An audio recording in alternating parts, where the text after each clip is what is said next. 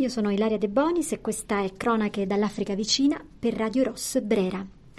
Le due questioni riguardanti l'Africa che stanno tenendo banco in queste ore, in questi giorni, riguardano da una parte ancora il blocco del grano in Ucraina, che danneggia, sta danneggiando principalmente il Nord Africa, paesi che importano la gran parte del proprio, del proprio rifornimento di grano da Russia e Ucraina, e eh, sull'altro versante il, eh, l'atroce eh, atto di terrorismo che è avvenuto domenica scorsa in Nigeria, in una chiesa cattolica, che ha scioccato il mondo occidentale. Quindi due temi che eh, rendono ancora una volta protagonista in negativo il continente africano.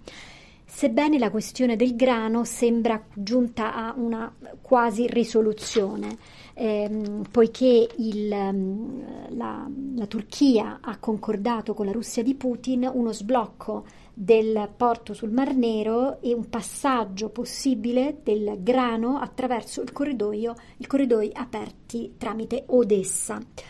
Uh, quindi un accordo intercorso tra Erdogan e Putin dovrebbe portare a sbloccare queste esportazioni. Uh, in realtà uh, riguardo il grano si è creata in questi giorni anche una mh, visione, una versione molto strumentale,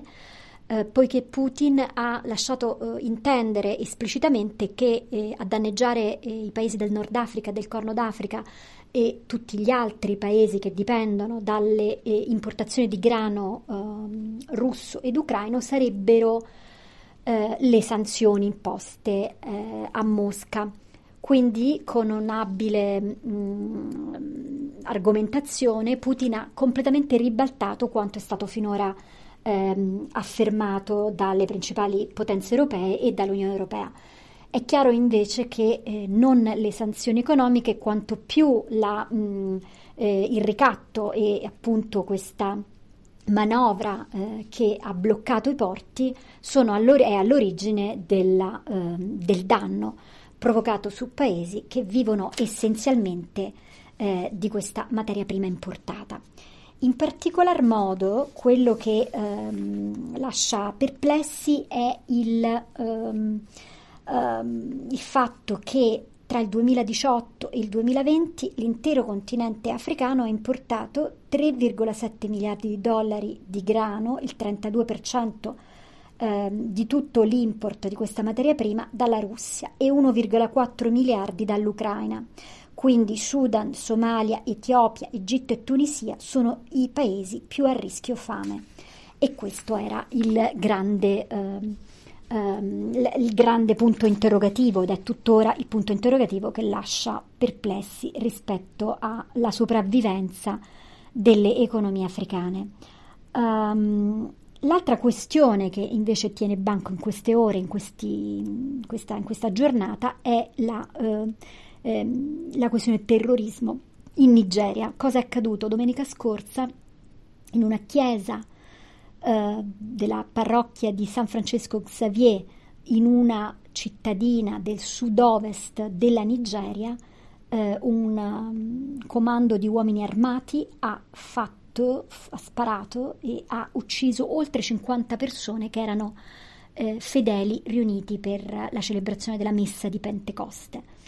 Un, mm, chiaramente un massacro di proporzioni inimmaginabili, nonostante però in Nigeria questi atti violenti si susseguono quasi eh, quotidianamente. Eh, la Nigeria è uno dei paesi più destabilizzati, in parte dal terrorismo di matrice jihadista e Boko Haram eh, lo ha dimostrato in questi anni, in parte da un conflitto che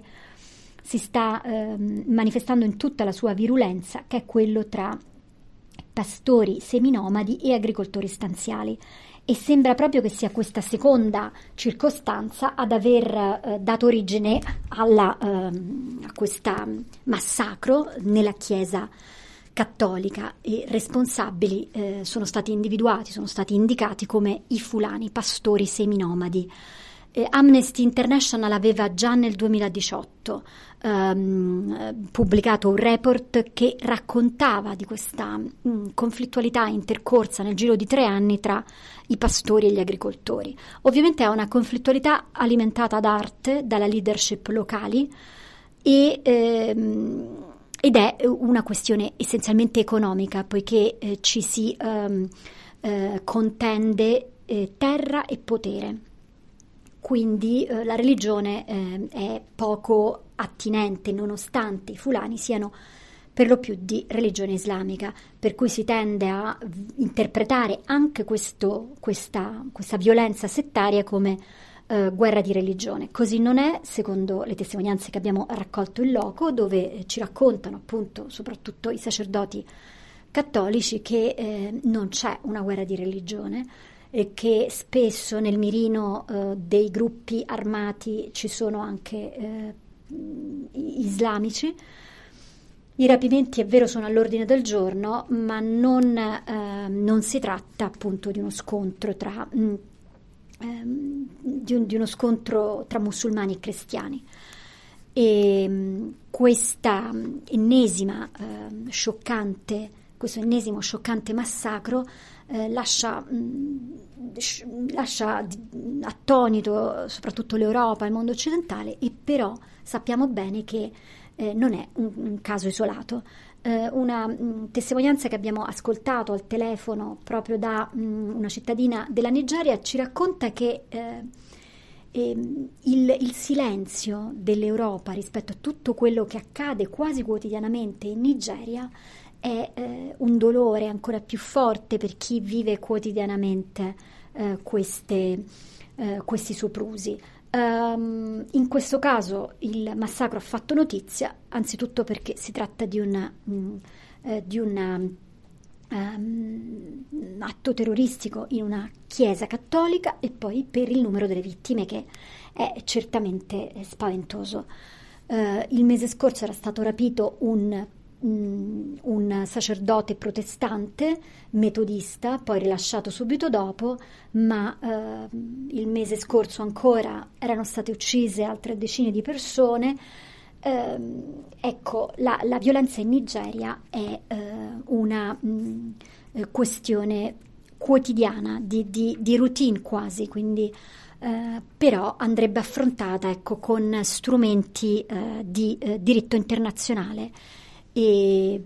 e questo è ciò che lamentano uh, le persone che uh, contattiamo e che vivono nel paese dell'Africa subsahariana. Per ora uh, è tutto, io sono Ilaria De Bonis e questa è Cronache dall'Africa vicina per Radio Ross Brera.